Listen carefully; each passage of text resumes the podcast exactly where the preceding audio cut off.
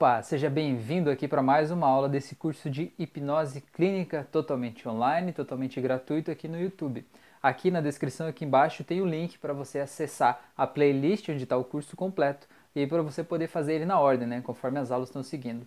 Então, essa aula eu vou te explicar o que, que é anamnese e quais são os principais passos que você precisa dar dentro da anamnese para fazer uma anamnese de respeito, sabe? Uma anamnese que vai realmente fazer diferença na vida do teu cliente. Que eu quero te dizer primeiramente é que a anamnese é de longe a parte mais importante de todo o processo terapêutico. Não existe nada no processo mais importante do que uma boa anamnese. O que, que é anamnese? É justamente aquela conversa que você vai ter com o paciente antes da sessão, na hora que está começando a sessão. É ali onde ele vai te contar o problema dele. Ele vai te contar o que está motivando ele a te procurar. Ele vai te contar o que está atrapalhando a vida dele, em que momentos principalmente ele está tendo aqueles problemas, aquelas questões que ele trouxe para resol ser resolvidas ali. Então, ali, meu amigo, minha amiga, é o momento que você mais precisa prestar atenção. Porque se ali você não entender exatamente o que está fazendo ele ter o resultado que ele não quer mais, não interessa o tamanho da técnica, da tecnologia que você tem na tua mão, a quantia de ferramentas que tem aí. Se você não souber usar essa ferramenta, usar ela para o fim errado, não vai adiantar de nada. É como um encanador chegar aqui, né? Ah, tem um vazamento na pia do banheiro. E o encanador tem todas as melhores ferramentas, tem uma tecnologia que veio exportada não sei de onde, ele tem tudo naquela maleta ali para fazer um trabalho lindo, divino e maravilhoso. E ele vai lá e conserta a pia do banheiro, o encanamento da pia do banheiro. Vai ficar bem consertado o banheiro? Vai, com certeza, mas não é isso que atrapalhava a vida do teu cliente. Era água no chão da cozinha que ele não queria mais, entendeu? E por mais que você se esforce para fazer o teu melhor, se você não entender exatamente aonde que está doendo no teu cliente, aí todo o teu trabalho fica comprometido. Então, meu amigo, se tem uma parte que é importante, essa parte se chama anamnese, tá? E o que, que eu vou te dizer que você precisa fazer aqui? O primeiro passo é você descobrir qual é o problema real do teu cliente. Não o que ele acha que é, mas qual é o problema real. Porque muitas vezes ele traz para a gente o problema e ele traz já a possível solução. Só que às vezes aquilo ali que ele está dizendo que é o problema não é o problema necessariamente. Vou dar um exemplo. Imagina que a pessoa vem e ela diz assim: ah, eu sinto muita raiva, muita raiva porque eu tenho raiva dos meus colegas de trabalho, eu tenho raiva da minha mãe, eu tenho raiva de não sei quem, todo lugar que eu vou eu tenho raiva, chego na fila do banco eu estou com raiva das pessoas que estão lá demorando, eu vou dirigir eu tenho raiva das pessoas que estão na minha frente, né? Eu quero tratar essa raiva, beleza.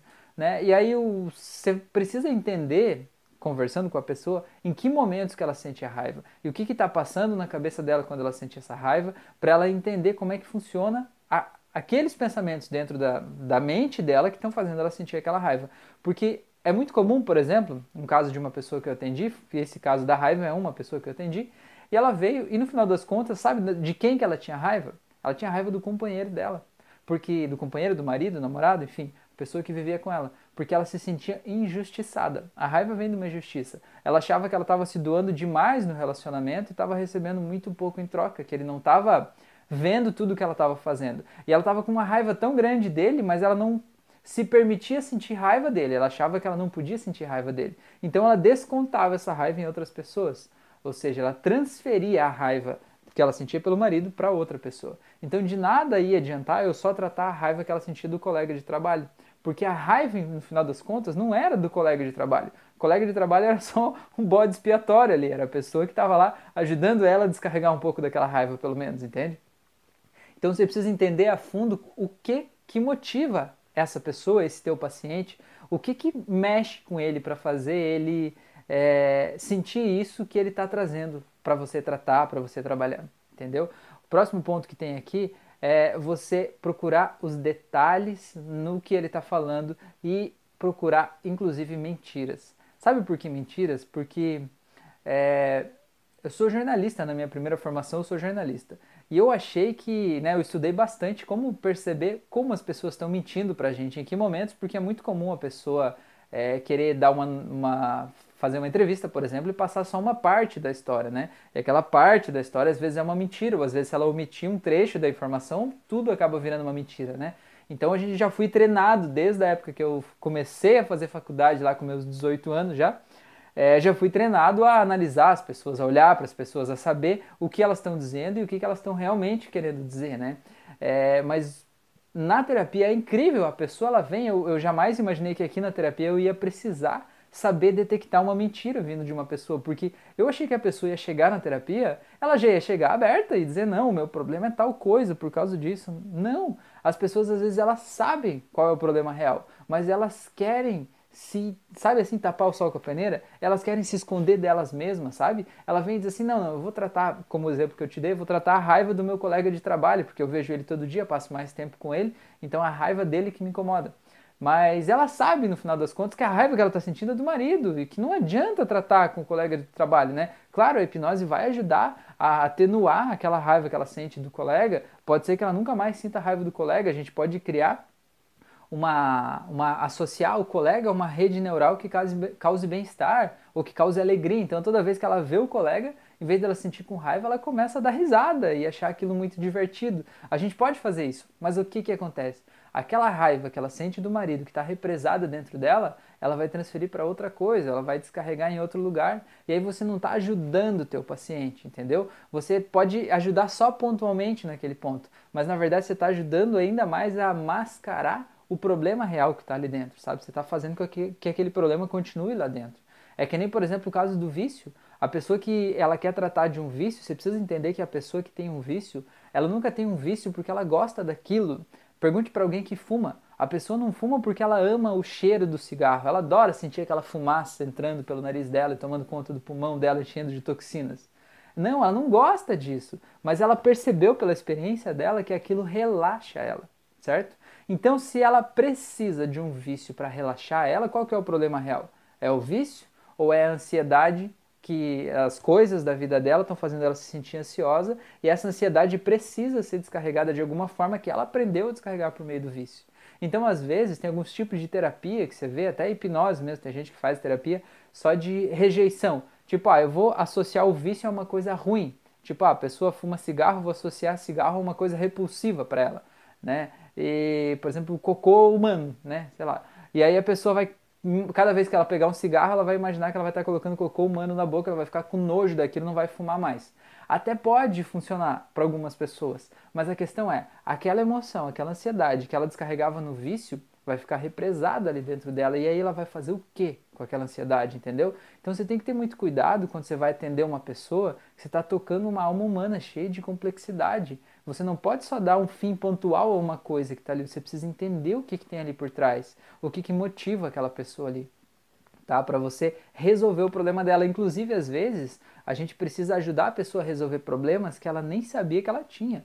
Né? Ela vai para resolver um problema lá de, de vício e acaba percebendo que ela tem ansiedade, que a ansiedade vem do trabalho, do jeito que ela está sobrecarregada, do jeito que ela encara a vida, né, de um monte de coisas ali que ela precisa resolver questões e conflitos internos que ela estava adiando, né, para ela resolver aquela ansiedade para não precisar necessariamente daquele vício. Então, anamnese, cara, anamnese é fundamental para você entender o teu paciente, entender o que motiva ele, o, como que ele se comporta diante das coisas, o que, que é importante para ele, porque é a partir disso que você vai conseguir fazer uma terapia efetiva, tá? É, aqui sobre essa questão de se a pessoa está mentindo para você ou não, eu sugiro para você assistir um vídeo que tem aqui no meu canal, chama Meridianos do Olhar, da PNL, que é da Programação Neurolinguística. Eu tenho uma série de vídeos, é, uma playlist, né, que é, tem uma série de vídeos com os 22 pressupostos da PNL. E aí, lá dentro também tem esse, esse vídeo chamado Meridianos do Olhar da PNL. É, o que, que acontece? A programação neurolinguística, ela fala o seguinte, que dependendo do lado que a pessoa olha, se ela olha para a esquerda ou para a direita, se ela olha para cima, para o meio ou para baixo, ela está acessando uma área específica do cérebro. Se ela está acessando a área da criatividade ou se ela está acessando a área da memória efetiva. Para que, que isso te ajuda sendo terapeuta? Te ajuda da seguinte forma: imagina você frente a frente com o teu cliente, olha nos olhos dele e ele te conta uma história lá que você ficou com dúvida daquela história. Você acha que aquilo está mal contado, que aquilo não é bem assim, sabe? Tipo, como se fosse um adolescente querendo te passar a perna. Sabe, já aconteceu isso? Um adolescente querendo te enganar, te passar uma perna com uma história mal contada. Às vezes as pessoas adultas se comportam como adolescentes em pontos que elas não estão bem resolvidas dentro dela. Então, quando a pessoa vem e conta aquela história atravessada, você olhar no fundo dos olhos dela e fazer uma pergunta direta e reparar para que lado os olhos dela viram na hora que ela vai procurar a resposta para aquela pergunta, faz toda a diferença.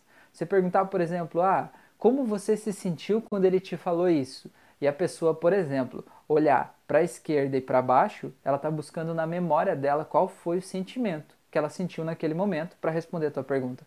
Agora, se você perguntar como você se sentiu quando ele te falou isso, e a pessoa olhar para a direita e para baixo, ela não está buscando na memória, ela está buscando na criatividade dela. Ou seja, ela está tentando achar uma resposta dentro da razão dela e não das emoções, que ela acha que seria adequado ela ter se sentido conforme o que a outra pessoa falou para ela naquele momento. Ou seja, ela está querendo enganar você, entendeu? Ela está querendo te passar a perna. Então, assiste esse vídeo lá para você entender os meridianos do olhar, que aí sim você vai te ajudar muito a às vezes você só continua olhando para a pessoa, você viu que é mentira, você continua olhando, você faz aquele olhar de, você sabe que não é isso, né? Aí você só fica olhando e a pessoa ela já se desarma e conta o resto da história. É bem legal, é bem divertido isso. Tá, vamos lá. É, o próximo passo que tem aqui, então eu já falei que tem um vídeo lá, é, uma playlist de pressupostos da PNL. O próximo passo que tem aqui é você aproveitar esse momento da anamnese para você fazer uma hipnose conversacional. Vai ter um vídeo mais pra frente que eu vou explicar certinho como que é. A hipnose não precisa só daquele momento formal da pessoa deitar, entrar num transe hipnótico para a transformação acontecer. Qualquer palavra, qualquer história que você vai contando vai modulando a realidade da pessoa. E se ela te procurou para uma sessão de hipnose é porque ela confia em você. Ela está vendo em você alguém que tem capacidade talento, né, informações necessárias para ajudar ela naquele ponto específico. Então ela está confiando em você. Então o que você diz é importante para ela. Então aproveite já e vai fazendo uma hipnose conversacional no próximo, no, nos, nas próximas aulas, quando chegar na aula de hipnose conversacional, você vai entender certinho como fazer isso e como ajudar a pessoa já a ir mudando esses padrões que estão dentro dela, tá? E os pressupostos da PNL são muito importantes para você usar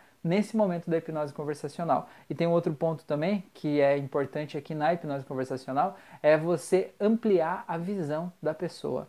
Com hipnose conversacional e com conversa mesmo, né? Como que você amplia? Às vezes a pessoa, ela tá olhando só para um problema que está ali na frente dela, sabe? E às vezes você ampliar a visão da pessoa faz ela ter uma visão bem mais macro da coisa. Tá, vou dar um exemplo. A pessoa às vezes ela tá reclamando ali que, vamos dar um exemplo que, que do marido, tá? Ah, o marido ou a esposa, a companheira, porque é ruim, porque ele faz isso, porque ela faz aquilo, porque ela fala desse jeito, porque ela não sei o que lá e tal, tal.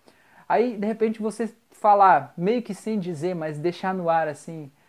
Mas interessante que, de alguma forma, né, você tem um companheiro, tem um, uma, um marido, uma esposa, né? Você encontrar a tua forma, do teu jeito para ser natural e espontâneo para você, para fazer aquela pessoa de alguma forma pensar no fato de ela ter um marido ou uma companheira, que isso é uma visão acima do problema. Ou seja, se ela não tivesse o um marido ou a esposa, aquilo ali, aquele problema não existiria. Mas às vezes o amor dela é tão grande pela pessoa que aquele problema acaba ficando pequeno diante do amor dela. Então, às vezes é legal você buscar assim, por que, que vocês ficaram juntos? O que, que você mais gosta que ele faz? Porque o que, que você faz? Você faz, direciona o olhar da pessoa para o fato dela ter um companheiro. Isso tira o foco do problema em si, que é uh, o problema de relacionamento, e faz ela buscar redes neurais que trazem associações boas com aquela pessoa que é o companheiro ou companheira dela. Então amplia a visão da pessoa, tira ela dali daquele problema e faz uma visão mais macro, mais ampliada, entendeu? Tá? É, outro ponto que é importante você analisar aqui dentro da anamnese e tratar disso são as crenças. O que, que é uma crença? Uma crença é uma verdade que não aceita ser questionada, certo?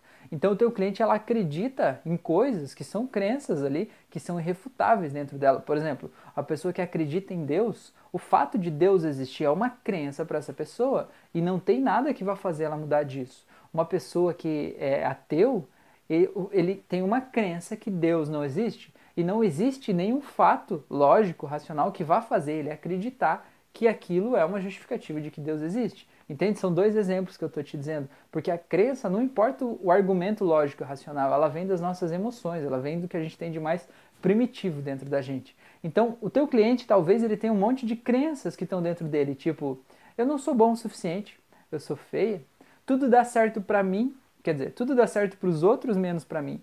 Todos conseguem menos eu. É, tudo que eu faço é errado. Eu não mereço ganhar mais. As pessoas que têm muito dinheiro são pessoas muito é, arrogantes, são pessoas más. Tudo isso são crenças. Não tem argumentos nenhum que sustentem essas visões que eu te falei, sabe? Todas as generalizações acabam sendo crenças. Então é importante você identificar quais as crenças que o teu paciente, o teu cliente tem. E você precisa entender de que forma que essas crenças estão ligadas ao processo ou de que forma que elas podem atrapalhar o processo terapêutico. Como, por exemplo, uma crença que é muito comum para quem chega na hipnose é dizer assim: "Ai, porque essa mudança demora muito, né? Eu não posso, a mudança nunca é assim no estalar de dedos. Não é uma sessão que eu vou conseguir ficar bem disso, porque a minha depressão é uma coisa muito séria. Isso leva pelo menos um ano para ser tratado, já falaram para mim. Então, se você não ajudar essa pessoa a quebrar essa crença dela, que ela acredita que vai no mínimo um ano para ela tratar daquela depressão, não importa a ferramenta que você use no processo terapêutico, ela não vai se deixar tratar em menos de um ano, porque ela já definiu para ela mesma que o prazo necessário para resolver aquilo é um ano, entende? Então você tem que ter o teu feeling de saber o que está motivando aquela pessoa. E aí como é que você trata uma crença? Você nunca pode questionar uma crença, você nunca pode dizer, a pessoa vai dizer, não, para tratar disso que eu tenho aqui tem que ser no mínimo um ano. Você não pode dizer, não, não, não é um ano. Isso aqui é uma sessão, duas, três, um mês, no máximo já está resolvido e tal. Você não pode dizer isso para a pessoa, porque tudo o que você questiona, quando você questiona uma crença da pessoa, ela não aceita o teu argumento. Na verdade, ela se fecha no mundo dela, ela te afasta de você. Isso quebra o rapport. A próxima aula é o rapport, eu vou falar um pouquinho mais sobre isso para você entender o que é o rapport. Então, você nunca pode questionar uma crença frente a frente. Então, vou dar um exemplo. A pessoa chega para você e diz assim: Ah, porque todo homem trai. Isso é uma crença, certo? Aí, como é que você pode agir diante disso? Você não, não pode dizer assim: Não, isso é mentira, nem todo homem trai a pessoa, se você falar isso, a pessoa vai se fechar, se distanciar de você e aí você quebra esse, essa conexão, esse rapport. Então como é que você pode fazer? Você tem que chegar para a pessoa e perguntar assim, mas não existe, faz, faz aquela cara de bobo assim, não existe por acaso nenhum homem que você conheça que ele não trairia? Aí a pessoa vai pensar, vai pensar, você pode dizer, não, pode ser a voz, tataravós, pode ser alguém do, do, cinema, da televisão, músico, sei lá, alguém que não está no teu convívio, que está, sei lá. Aí geral, sempre a pessoa diz, não, tá, tem um ou outro, assim. Ah, aí você diz assim, ah, então não é todo homem que trai, né? Aí o que, que você faz com isso? Você abriu uma porta dentro da crença daquela pessoa, certo? E quando você abre uma porta, abrir uma porta é a coisa mais importante que tem. Porque quando ela está decidida de que todo homem trai, não existe possibilidade para um homem não trair, porque é uma crença fechada, todos traem, certo?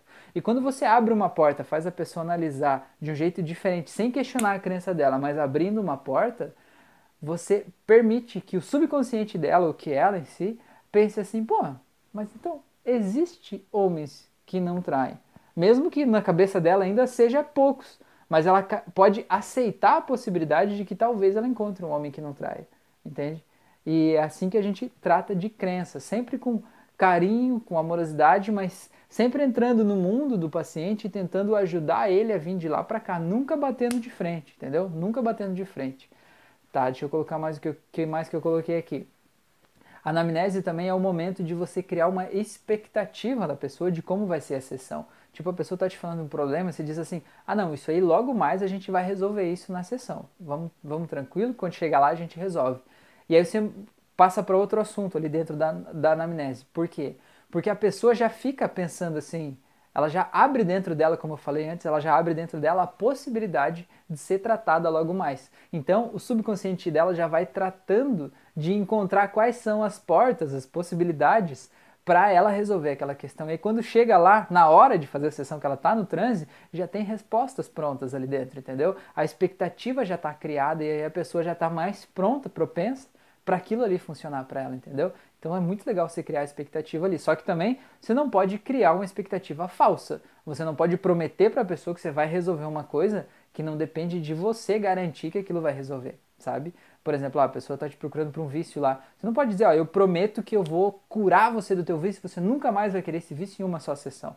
Você não pode prometer porque isso não depende de você, entendeu? Depende do que motiva a pessoa, do engajamento dela no processo, depende do quanto ela falou a verdade para você, depende do quanto você entendeu os reais motivos dela, depende do quanto você entendeu dos ganhos secundários que eu já vou falar aqui, que estão motivando essa pessoa, entende? Então não depende de você, não pode prometer uma coisa que não depende de você. Você pode prometer que você vai ser ético, transparente, que você vai dar o teu melhor, você vai usar a melhor tecnologia de que você dispõe naquele momento ali, que você vai fazer o melhor possível, né? Mas você pode criar a expectativa de que aquilo a gente vai resolver, aquele ponto, aquela relação com o teu marido, por exemplo, a gente vai resolver ali logo mais durante a sessão, entende? Então a anamnese é ótima para isso. Deixa eu ver o que mais que eu anotei aqui na minha colinha. Ah, nunca julgar, em hipótese nenhuma, nunca julgue uma pessoa. Tipo, a pessoa vai lá e conta assim, tipo, ah, eu já abusei sexualmente de uma outra pessoa. É, é óbvio que isso é, mexe com a gente enquanto ser humano, sabe? É, mexe com a gente com o que a gente tem de mais profundo, assim, sabe? Só que você não pode julgar a pessoa naquele momento. Você está ali como terapeuta e não como juiz, nem como policial. Você está ali simplesmente isento e tentando ajudar aquela pessoa a se reencontrar dentro desse universo que está dentro da psique, dentro da mente dele, entendeu? Então você não pode julgar e dizer assim, como que você foi fazer isso? Você não pode, você é um vagabundo, né? Você não pode fazer isso, né? Não, não é ético fazer isso. E mesmo no olhar, você precisa engolir dentro de você o que estaria ali fazendo você julgar a pessoa, processar aquilo dentro de você e tentar entender como que a pessoa pensou no momento que ela fez aquilo que ela fez, né? Para você ajudar ela a resolver aquela culpa, porque com certeza ela tem culpa, tem raiva, tem um monte de coisa envolvida ali dentro, né? E fazer ela entender aquele fato de um jeito diferente. Até porque, vou dar um exemplo. É, tem gente que pode estar assistindo esse vídeo e pode estar me julgando agora, dizendo assim, tá, mas aí você vai ajudar um estuprador a se sentir melhor. Sim, é isso que é a terapia. Desculpa, né, se você não concorda com isso. Mas o que, que é importante você entender? Se você pega uma pessoa, por exemplo, que estuprou alguém, essa pessoa está num conflito psicológico existencial dentro dela gigante, gigante, a ponto dela fazer mal para outro ser humano nesse nível, para tentar diminuir a dor e sofrimento interior dela, certo? Se eu pego essa pessoa e eu julgo ela, eu condeno ela, eu critico ela, eu faço esse conflito existencial dela aumentar ainda mais. E a possibilidade dela repetir aquele erro com outra pessoa vai ser ainda maior. Agora, se eu acolho ela, se eu ajudo ela a se entender diferente, ajudo ela a encontrar outras alternativas para resolver aquele conflito dentro dela, aí sim, eu estou ajudando não só aquela pessoa, mas todas as outras potenciais vítimas dela. Entendeu? Então é por isso que a gente não julga. A gente aceita tudo que as pessoas trazem, a gente aceita com carinho, com amorosidade e ajuda elas a se entender dentro do mundo delas e dentro das possibilidades, tá? É... Outra coisa que é importante aqui você colocar é você entender o que que essa pessoa, esse teu paciente, vai perder se resolver esse problema que ele te trouxe, certo? A gente chama isso de ganhos secundários. Você pode fazer a pergunta direta para a pessoa: o que de pior pode acontecer se você resolver isso que você está me trazendo? Geralmente as pessoas dão risada e dizem: não, nada de mal pode acontecer. Você olha, continua olhando sério com cara de eu não estou brincando e diz: não, estou falando sério. O que de pior pode acontecer? E espera a pessoa trazer uma resposta ali de verdade, tá? Porque eu vou dar um exemplo. A pessoa que fuma, por exemplo, tá? A pessoa está ali, não, eu quero me livrar do vício, eu não aguento mais, esse cigarro está na minha vida faz tempo, não sei o que lá, tá, tá, tá beleza. Só que ela trabalha lá no escritório e quatro vezes por dia ela sai e fica 15 minutos fumando. Ou seja, quatro vezes por dia, 15 minutos dá uma hora.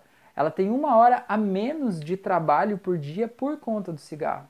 Se ela abandonar o cigarro, ela não vai ter o convívio com aquelas pessoas que saíram para ela, com ela para fumar, não vai ter aquela conversa ali, né, aquela sensação de entrosamento, de camaradagem das pessoas que fumavam no mesmo horário juntas, e ela vai ter que trabalhar uma hora a mais que era aquela uma hora que ela estava lá. Entendeu? Então isso é uma coisa que a pessoa perde. Então você precisa entender o que, que a pessoa vai perder se ela conseguir resolver o que ela está te trazendo e ajudar ela a estar tá preparada para isso, sabe? Quando isso acontecer. Por exemplo, tem uma pessoa que ela pode estar tá lá com depressão, com fibromialgia, que é uma doença de ordem emocional, sentindo dores, um monte de coisa. E imagina que ela é uma senhora que mora sozinha, né? Ou só ela e o marido. E o fato dela estar em depressão faz com que todos os filhos e netos estejam em volta dela, cuidem dela, deem carinho, deem atenção, peguem no colo, liguem todo dia para saber como ela está. E aí o que, que ela pode perder se ela sair do estado de depressão? Perder esse contato com a família, ou seja, a família vai seguir a vida deles, não vão ficar ali paparicando essa pessoa o tempo todo, entendeu? Então isso é ganho secundário. Tem uma outra menina, por exemplo, que é, ela trabalhava durante um tempo, ela parou de trabalhar e o pai começou a ajudar ela, né? Financeiramente, pagava aluguel, pagava as contas, dava dinheiro e tal, em função da depressão. E aí ela, ela mesma entendeu no processo que se ela saísse do estado de depressão, quando ela saísse, o pai não ia mais dar o dinheiro para ela e aí ela ia ter que voltar a trabalhar. Então, para ela sair da depressão era um peso muito grande, entende? Porque ela tinha um ganho secundário muito forte, que era estar em casa e ter aquele apoio a mais. Então, você precisa entender o teu paciente. A anamnese serve para isso. Entender o que motiva a cabecinha dessa pessoa e o que fez ela ter o sintoma que ela está trazendo para você, porque o sintoma sempre é a consequência, o sintoma nunca é a causa, nunca é o problema real. O sintoma que ele te traz é, digamos, a luzinha que acendeu, sabe a luzinha que acendeu no painel do carro? O paciente diz: Olha, eu tenho uma luzinha que acendeu aqui no painel do meu carro. É, a tua função não é ir lá apagar aquela luz. A tua função é entender o que, que aquela luz representa, que parte do carro inteirinho que está com problema para aquela luz ali representar. Que coisa que deveria encaixar com a outra que não deu certo, que sensor que estragou em que parte do carro para fazer aquela luz acender. Entendeu? E a gente tem muito terapeuta. É, não é mal intencionado, mas é preguiçoso talvez. Que ele é um apagador de luz, sabe? Ele chega ali, vê aquela luzinha do painel acesa, ele seria o cara que vai lá e tira a lâmpada, entendeu? Ele tira a lâmpada, ele corta o fio atrás da lâmpada e pronto. A lâmpada não está acesa mais, então deixa, está resolvido. Né? Só que aí, o problema que fez aquela lâmpada acender ainda está lá, entendeu? E você perdeu o aviso que o teu corpo estava te dando de que o problema estava lá, entendeu? Então a anamnese é uma coisa maravilhosa e muito importante.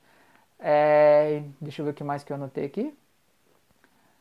Entender o que motiva a pessoa. Ah, mais uma coisa que é importante você entender aqui na anamnese também é a PNL fala que existem três tipos de pessoa, três representações que a pessoa tem para o mundo, que é a pessoa visual, a pessoa auditiva e a pessoa sinestésica.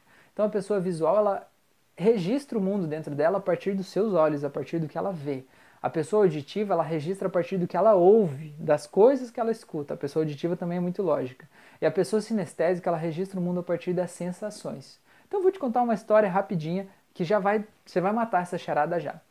É, a pessoa, imagine que uma pessoa, você estava junto com uma outra pessoa numa festa ontem à noite. Aí hoje você vai contar para essa pessoa alguma coisa sobre alguém que estava na festa de ontem, certo? Então, imagine que você é uma pessoa visual, você vai dizer assim: lembra daquela pessoa que estava com uma camisa amarela, com óculos assim, redondinho, que tinha o cabelo meio pro lado? sabe? Que estava com o sapato bem ilustrado, ou seja, tudo isso que eu estou falando são coisas visuais. A camiseta, o óculos, o sapato são coisas que ela viu. Isso é uma pessoa visual. Uma pessoa auditiva é a pessoa que vai dizer assim: lembra da pessoa que estava na festa ontem? Ela tinha uma voz rouca, uma voz meio fanhosa. Ela estava do lado da caixa de som, estava um barulho alto, a gente não conseguia ouvir direito o que ela estava falando, ou ela falava muito baixo, ou seja, uma pessoa auditiva para ela, o que a pessoa falou, o jeito, os sons que saíram de lá são mais importantes do que o que ela viu. E a pessoa sinestésica é uma pessoa que vai dizer: lembra daquela pessoa da festa ontem? Aquela pessoa que estava quietinha lá no canto, meio. É, parece solitária, parecia triste lá no canto, meio assim, com os ombros para frente. Lembra daquela pessoa? Então, parecia triste é uma sensação que ela pegou quando ela olhou para aquela pessoa, né? Então, o jeito que a pessoa se sentia para ela era mais importante do que a voz dela, do que a roupa que ela usava, entendeu? Então, ou por exemplo, ah, a pessoa parecia arrogante. Arrogante é uma sensação que ela sentiu, né? Não é o jeito que ela viu, nem o jeito que ela ouviu, mas uma sensação. Então, tem lá na playlist da PNL tem esse, esse vídeo também para você entender um pouquinho melhor como que o seu paciente é, porque é importante que na terapia em si da hipnose a gente usa muitas metáforas, a gente usa muita ressignificação. E para as metáforas é fundamental você saber se o teu paciente é visual, se ele é auditivo se ele é sinestésico. Por quê? Imagine que o seu paciente ele é só sinestésico, ele sente as sensações.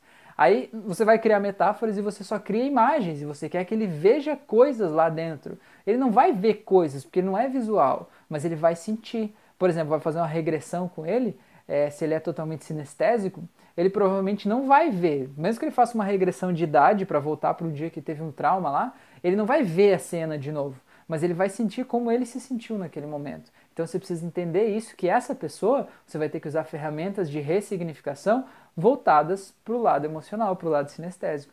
E para a pessoa que é visual, você vai usar ferramentas de ordem visual, porque é o jeito que ela registra o mundo, entendeu? Então você precisa mudar esses registros que estão ali dentro. Sei que eu falei bastante, né? A anamnese é, é a coisa mais importante, como eu falei, desse processo aqui. Na próxima aula agora eu vou falar sobre o rapport e a próxima aula vai ser mais curtinha do que essa, eu prometo para vocês, tá?